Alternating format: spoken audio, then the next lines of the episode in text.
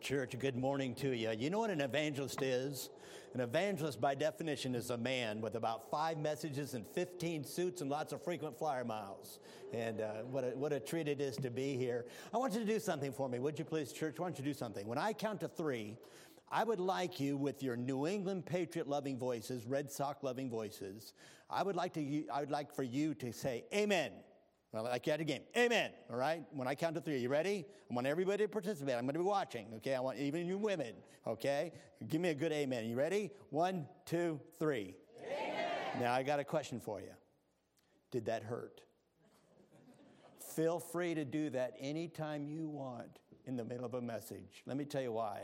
When you say amen, it can be, it can be a soft one. We're just only your neighbors here. But when you say amen, two things are happening. Number one, you're telling everybody that hears you, including your family, I agree. I like that. I identify with that biblical principle. Yes, bring it on. Number two, you're telling the preacher, sick him. Sick him. And we like that. I don't know if you know this, but the audience always feeds off the preacher. That's, that's a given. But every good speaker feeds off the audience too.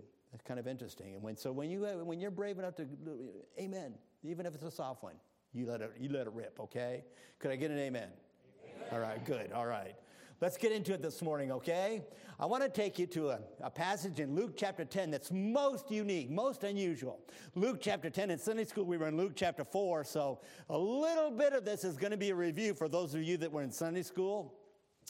But in Luke chapter 10, we've got an episode, and, and before we kind of look at it closely, let me just remind you that in Sunday school we learned in Luke chapter 4 that Jesus was in Galilee and he taught in their synagogues, the Bible says, and he was glorified of all. He was glorified of all. What that means is, people, that wherever Jesus preached, everybody liked him. There was something winsome about his preaching. There was something very unique about his preaching. He was very dynamic. He knew his material better than any preacher ever. He had perfect delivery, perfect understanding of his text, perfect understanding of his congregation. When he looked at you, he knew what you're thinking. He was really good at connecting. And everybody liked him. Everybody liked him. And so, what you have in Luke chapter 10 is you've got Jesus preaching at a synagogue. And let me just show it to you, could I please? Luke chapter 10. And look with me, please, at verse number 25. Are you with me? Luke chapter 10 and verse 25. And you have a verse that says this, verse 25. And behold, a certain lawyer stood up and tempted him, saying, Master, what shall I do to inherit eternal life? Would you look at me, please? Let's set the stage, all right? I hope you don't mind if I come down here on the main floor. I like to get down where people live, and so let me come down here. That way I can see what you're doodling and, and you know, what, who's ahead in the game. Um, but um, let, let, me, let me make sure you understand what's happening here. The Bible says, And behold, a certain lawyer stood up. Now, friends, let me tell you what a lawyer was. A lawyer in Bible times in Israel was much like a lawyer today. These guys were the authority on the law. And let me remind you that every Jew during the Bible times, every Jew was far more loyal to Jewish law than they were to Roman law. They couldn't stand Roman law. Their loyalty was to Jewish law. In fact, the historians tell us that the destruction of Jerusalem, which happened in 70 AD, was caused because lawyers were encouraging the constituency to follow Jewish law and to ignore Roman law, and finally Roman, the Roman, Romans had it and destroyed Jerusalem. But they were very, very loyal to Jerusalem law, to Israel law. Lawyers were an authority on that law. They were highly, highly respected. They were highly thought of, thought of. They were very important. Now, let me tell you just how important they were. This episode in verse 10, verse 25, is happening in a synagogue. Let me tell you what happened. Here on the main floor in that synagogue where you're sitting was always constructed, and synagogues are still like this today. You would be sitting in a, in a fashion that where you're facing Jerusalem. No matter where you are in the world, you would be facing as a congregation the temple in Jerusalem. Up front in that synagogue, there was no baptistry, but there was a, a, piece of furniture called the ark. They still have it to this day. You can Google it, not right now, please. But um, it's, it's called the ark. It might have doors on it, it might have an ornate curtain, and that's where you, a local synagogue, kept your collection of the Bible, of the scrolls. Right in front of the ark was what you might call a choir lot, but it wasn't, it wasn't with choirs. They didn't have a choir. There in that choir loft, oh, the, the important people sat. That's where the Pharisees and the Sadducees and, and the lawyers sat there because they believed they had such a high estimation of lawyers that they felt that the Bible came to you through those important men. In fact, the Jews thought a lawyer had special, unique power with God. So please understand, people, that a lawyer was very, very highly thought of. You would never argue with a lawyer, you would never debate a lawyer. You had high respect for him. Now, let me tell you about that lawyer and what he knew. We knew, know that the Jews, in their law books, had 613 laws, specifically 613. Why 613? Because that's how many letters there are in the Hebrew Ten Commandments. So they felt there was something holy about that number 613. They divided those 613 into two different sections. There were what they called positive laws and negative laws. There were 240 positive laws. Why 240? Because they believed that's how many parts there were to the human anatomy. Now they got that wrong. We know a whole lot more about that today, but so they got that wrong, but they were big into this number thing, okay, symbolic thing. So they, they believed that there were 240 parts to the human body, so they had 240 positive laws. They had 365 negative laws. Why 365? Because that covers one day a year, 365 days in a year. When you add those two numbers together, you come up with 613 different laws. These lawyers were an authority on all 613. Friends, they were highly sought after. They were highly consulted. Everybody loved a lawyer. I know there are, we have all kinds of lawyer jokes. I understand that. But they were really, really very special, unique men, highly thought of. So here you've got this lawyer. He's in that service, and in the middle of the service, friends, in the middle of the service, can you imagine? He stands up. He was probably up there in that choir loft. He stands up. The speaker is out here in the middle on an elevated pl- platform, and he stands up in the middle of the service and says, I have a question. I have a question. I am sure it was awkward. I am sure that you could have heard a pin drop. A highly thought of man stands up in the middle of the preacher's service I got a question. That's weird. I had that happen to me one time. I was doing a revival in Rhode Island. There are Christians there. I know that shocks you. I was doing a revival in Rhode Island, and it was a, a Sunday morning, and, and the church had had a, what they called a friend day, where the pastor had encouraged them for a couple months to try to bring a neighbor, try to bring a friend on that particular day. We have a special speaker, and so that, that, that auditorium, about the same size as yours, it was full. And right here on down front, about where this young lady right here is sitting, was a soccer mom, probably about the same age. And I was doing a, a, message on the flesh lessons against the spirit and the spirit against the flesh and how you need to mortify the body. It's always your enemy. You know, you need to have victory over that. And right in the middle of my message, I paused for a moment and I heard, wait a minute. There's this girl, this lady. Wait a minute. I like my body. I've spent money working on my body. You could hear a pin drop. Everybody's like, whoa, weird, weird. I think I handled it very nicely, Pastor. I said, Well, ma'am, that's good. Why don't you just see the pastor afterwards and he'll help you with that? And then continued with my message. But could I suggest to you that that's what you've got going on in this synagogue? Right in the middle of Jesus' message, a lawyer stands up and says, I've got a question. And ladies and gentlemen, what I want you to understand is the question he asked was absolutely wonderful. He asked a wonderful question. He asked a question that I guarantee you was on all their minds. Everybody had this same question way down deep in their hearts. And that question was How do I know I'm going to heaven? How do I know? How do I know? Now, why would he ask that, friends? Because that Jew knew something, and everybody in that synagogue, they knew something about life. And you need to understand this too, my friend, because it's so true with you. Every one of you that are breathing air right now, I don't care who you are, married, single, rich, poor, smart, dumb like me, whoever you might be, you were created, my friend. You were created immortal. You're going to live somewhere forever. You need to understand that. You were created immortal. And all of you know that. And every Jew in that synagogue knew that. And that lawyer knew, I've been created, I'm going to spend eternity somewhere. Friends, that is true of mankind. May I remind you that all through history, the Egyptians, if they were wealthy enough, would always bury their dead with a, with a, with a, with a boat. There are boats in those pyramids. Why? So that when they went off to eternity, they could sail the celestial seas in that boat. Greeks, if they were wealthy enough, Greeks would be buried with a silver coin in their mouth so that they could pay the toll to get into heaven. Our American Indians, many of them were buried with a pony so they had something to ride in the, what they call the eternal hunting grounds. Or sometimes they were buried elevated so that they were closer to heaven. But, friends, all through our societies and all through our history, man, it's always known there's something next.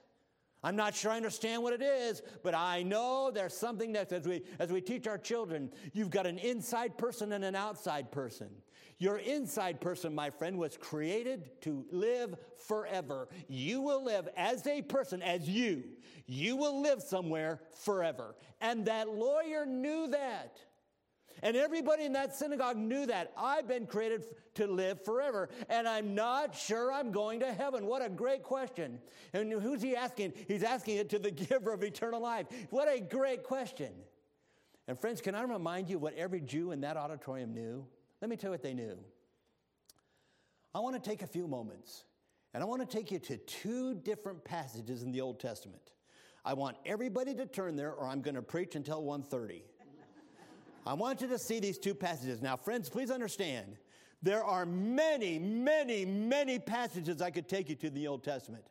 I'm just going to take you to two Hall of Fames, two very, very famous passages. And the first one I'd like to take you to is in Daniel chapter 12. Would you turn there with me, please? And I'll give you a few moments to find it. Daniel is right after Ezekiel.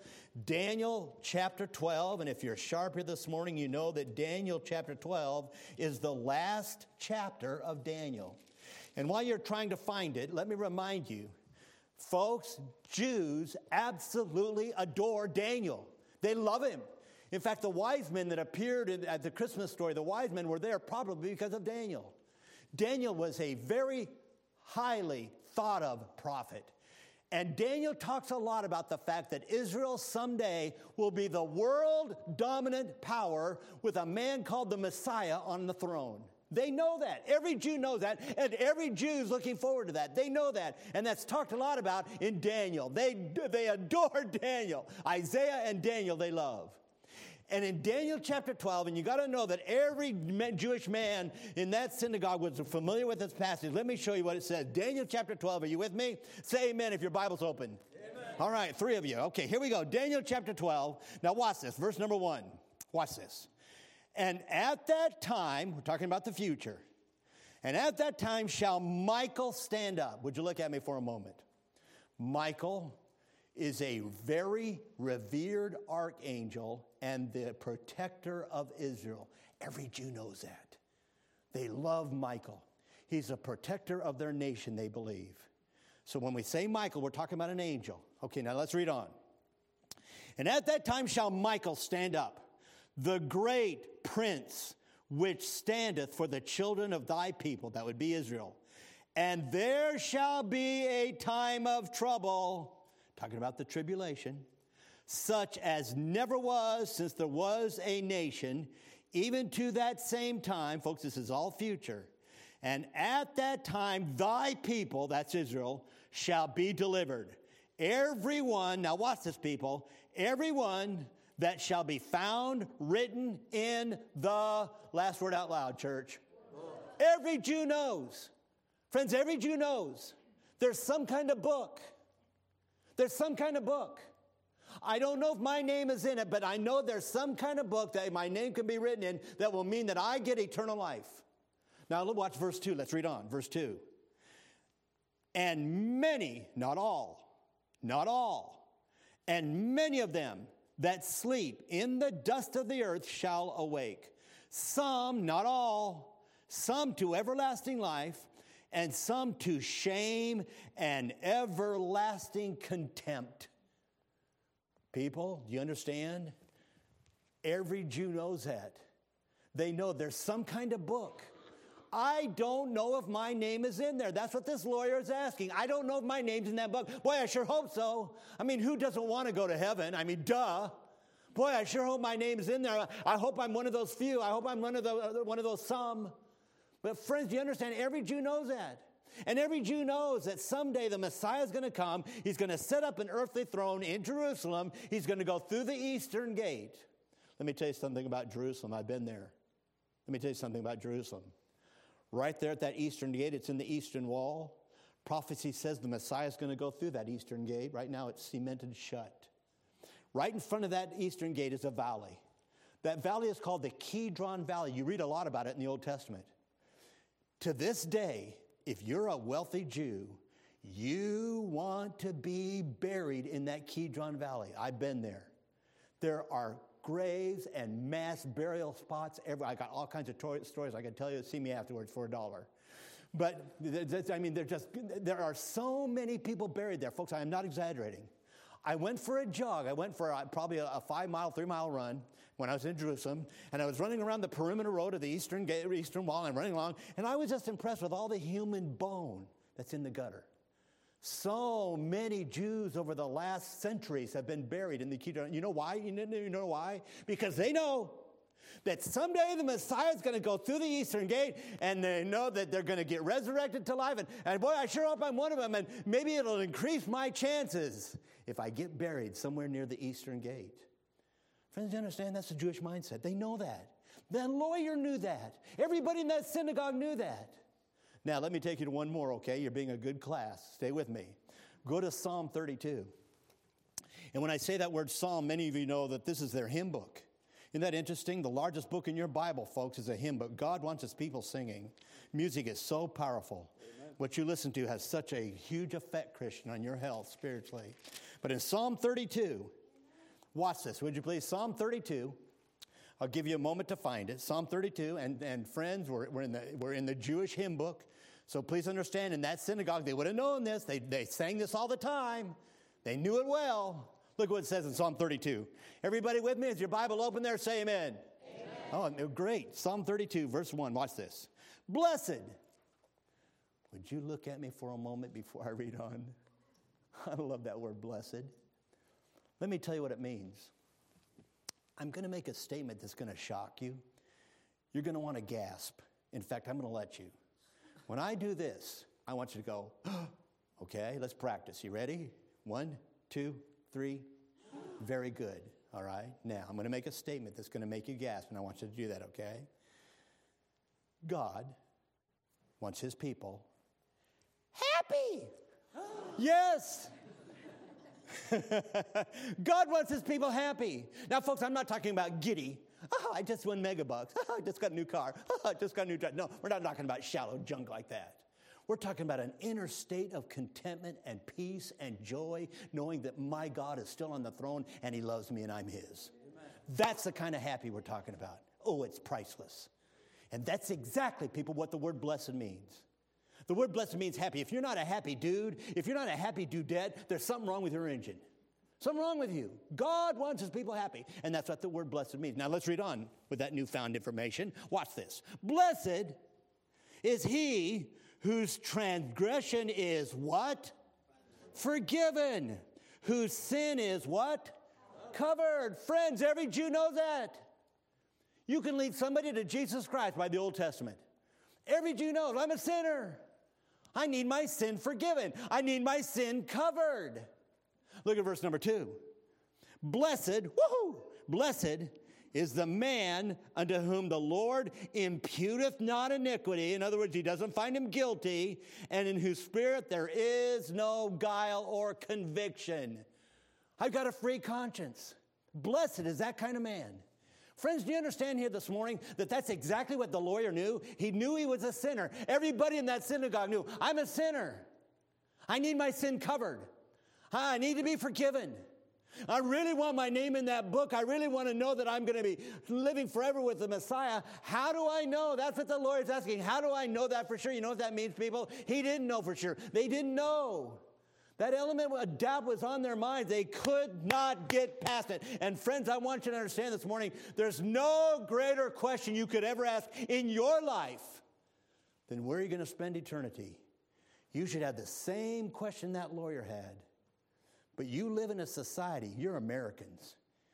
In 2024, you're Americans. And you live in a society that has done all it can to deflect you from even thinking about that. We got all kinds of sports, all kinds of entertainment. We are so busy so that we don't think much. In fact, it's considered profane to even talk about death.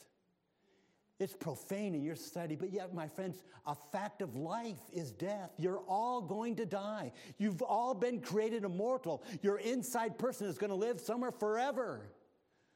You need to understand that. And that lawyer knew that. I hope you do too. So he says, Master, look at the end of verse 1 again. He says, there, I've got you in Psalm. Go back to Luke chapter 10 now. Thank you for coming with me.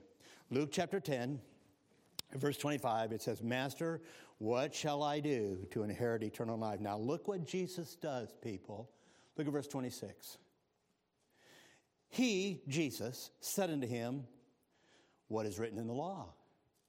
How readest thou? In other words, how do you understand it? Ladies and gentlemen, Jesus is not being snarky. He is recognizing in front of that, no doubt, large audience that an authority has stood up, a highly respected man has stood up. And Jesus is deferring to him. You're the authority. We all know that. You tell us what's the right answer. Folks, the answer he gives is absolutely marvelous. Look what he says, verse 27. Here's his answer. And he answered, he being the lawyer, answered and said, Thou shalt love the Lord thy God with all thy heart, with all thy soul, with all thy strength, and with all thy mind, and thy neighbor as thyself. Look at the next verse, and then I'm going to expound. Verse 28. And Jesus said unto him, You nailed it, buddy. You nailed it. That is the right answer. Friends, what you've got there is you've got God in flesh saying, That is inspired stuff. That is the right answer.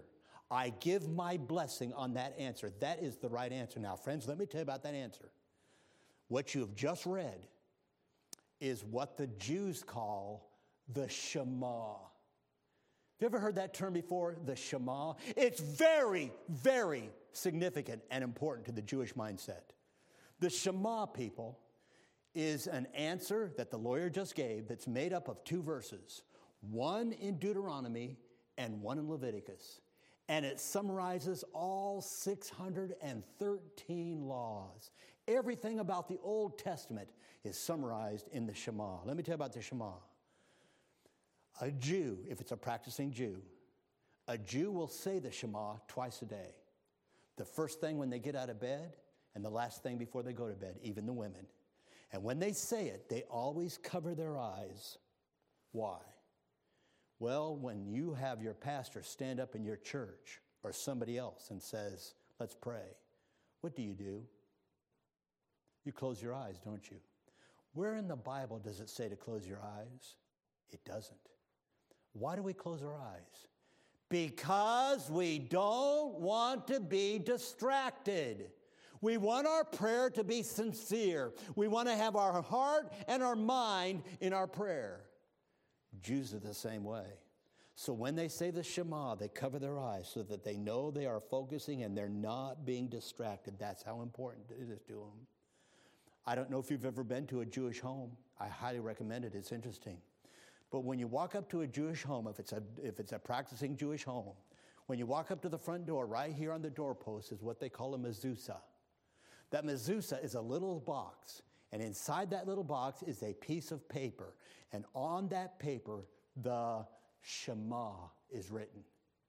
And when a Jew goes in and out of that door for the day, they will always take their hand, kiss it, and lay it on the mezuzah to show God that they're trying to be loyal to the Shema. Jesus is saying, You have answered correctly. If you want to go to heaven, if you want your name in that book, you need to keep the law the Shema.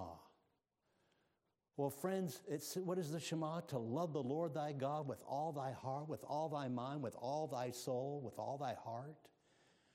Can I show? It? Can I read to you a quote? I don't always do this in a, in a message like this, but I want to read a quote to you um, that I think is so very significant, and I've lost it. Oh, Mike. Oh, you, oh, oh. Let me, will you give me just a moment, folks? I had it pulled up here, but your pastor distracted me and I, I lost it. Um, okay, here we go. Now, I'm going to be quoting here a phenomenal preacher. And if you want to know who it is, see me afterwards. I don't want to clutter the message with all that information right now. But here is what the Shema is saying, folks. If you want to go to heaven, this is what the law teaches you. You have to have perfect love. Let me tell you what that means. Listen carefully. Perfect love with all your means he is calling for a perfect love with nothing left out, nothing omitted, nothing diminished, comprehensive, complete, supreme, unmixed, perfect love for God with all your human faculties and the same kind of love toward your neighbor. Do you want to be in God's kingdom? Jesus said, Love God perfectly and love others perfectly. That's what God requires for eternal life. That love would be demonstrated by perfect, unwavering trust in God, perfect devotion to God, that is to His will and His word, perfect fellowship with God, never ever violated, never broken, never interrupted, perfect humility before God without any taint of pride whatsoever, perfect obedience to every law that God has ever revealed, perfect hatred of sin, perfect satisfaction and delight in God's presence, perfect affection for the truth, perfect everything. Anybody in here doing that? No. And let me tell you, if I'd have asked that question in that synagogue, nobody would have raised their hand. Ladies and gentlemen, let me tell you what this Shema does. The Shema proves to you whether you're Jewish, Catholic, Islam, Muslim, Christian, whatever you are, the law tells you there's nothing you can do that's good enough to get you to heaven. You are in a world of hurt. In fact, let me take you to one more reference. I want all of you to turn there, okay? Go to Romans chapter 3. I want to show you a verse that no doubt you've heard your pastor preach on. It's a well known verse, but it, friends, I want you to see this. Romans chapter 3, and look with me, if you would please, at verse number 20.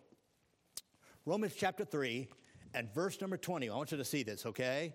Romans chapter 3, Romans chapter 3 and ver- I, I, don't hear a lot of pages turning. You're, you're, you're upsetting me. Are you all turning? Roman, let me just check. Okay, Bibles are open. Good. All right. Romans chapter 3 and verse number 20. Are you, are you with me? Say amen if you're alive. Amen. All right. Verse number 20. Watch this, friends. Well, look what the Apostle Paul says. Verse number 20, Romans chapter 3. Therefore, by the deeds of the law shall no flesh be justified in his sight. For by the law, the Shema, is the knowledge of sin. Friends, what we're told by the Old Testament, what we're told by the law, what we're told by the Shema is, I can't do anything good enough to get to heaven. I'm in a world of hurt. I need help. And that's exactly, people, what the Shema is trying to teach the Jews, but they don't get it. They don't get it. And I wonder if you do. There's nothing you can do that's good enough. You are in a world of hurt. You're going to live somewhere forever. You were created immortal, and there's nothing you can do to earn heaven. There's only one way to get there, and that's through the blood of the Lord Jesus Christ who paid your price. Amen. It's the only way. It's the only way.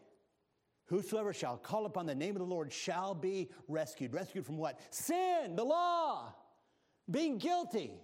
It's only through Jesus Christ that I can get my name in that book. And friends, that's what Jesus was trying to get this lawyer to understand. He's saying, You've answered it correctly. This do, and you shall live. Well, that lawyer knew. So immediately, friends, verse 28, I think is one of the saddest verses in the Bible, and what a perfect verse to describe America. Look at verse 28. Verse 28, I've got you in Romans chapter 3. Go back to Luke 10. Okay, we're just about done, friends. Stay with me, okay? And then you can go to McDonald's, okay? Luke chapter 10 and verse 28. Watch this. No, I want verse 29. Verse 29. But he, lawyer, willing to, next word out loud, congregation, justify, justify himself. There's America. Oh, I'm not that bad. Wait a minute. I, I, I don't deserve hell. No way. I'm, I'm good enough. I'm not as bad as Harry down the, down, that, that's two timing his wife. I'm not as bad as John down there that's a drunk. I'm okay. I, I think I'm okay. You are justifying yourself. God's not looking for that, my friend.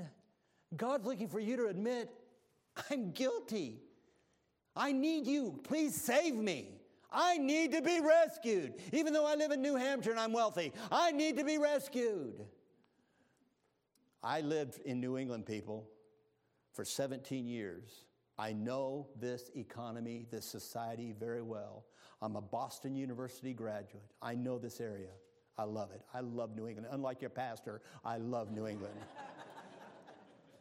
I was living in Connecticut at the time, and my wife sent me on an errand. This is in the Hartford area, Hartford, Connecticut, where we lived for about 13 years.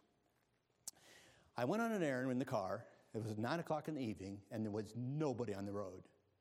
I came to a four way stop, and I did what is famously referred to as a California stop. I just kind of rolled through it and went on my way. Wasn't even thinking. Nobody's around.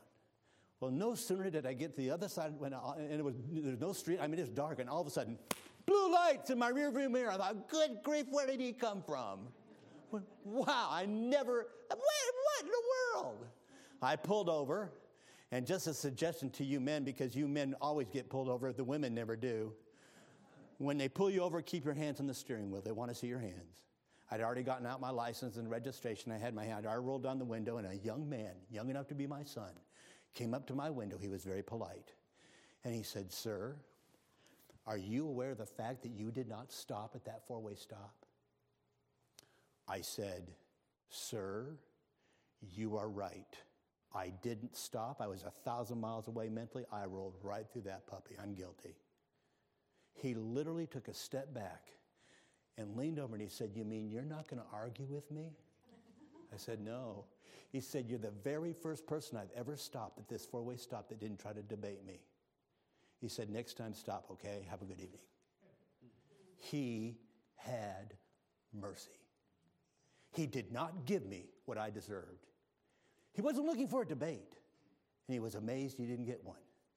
And, ladies and gentlemen, could I suggest to you that God's the exact same way? He's not looking for a debate. He's not looking for you to defend yourself. He's looking for you to say, Guilty! I can't do it. This Shema thing, I'm hopeless. I need you. Would you please save me? And, ladies and gentlemen, that's exactly why Jesus Christ came.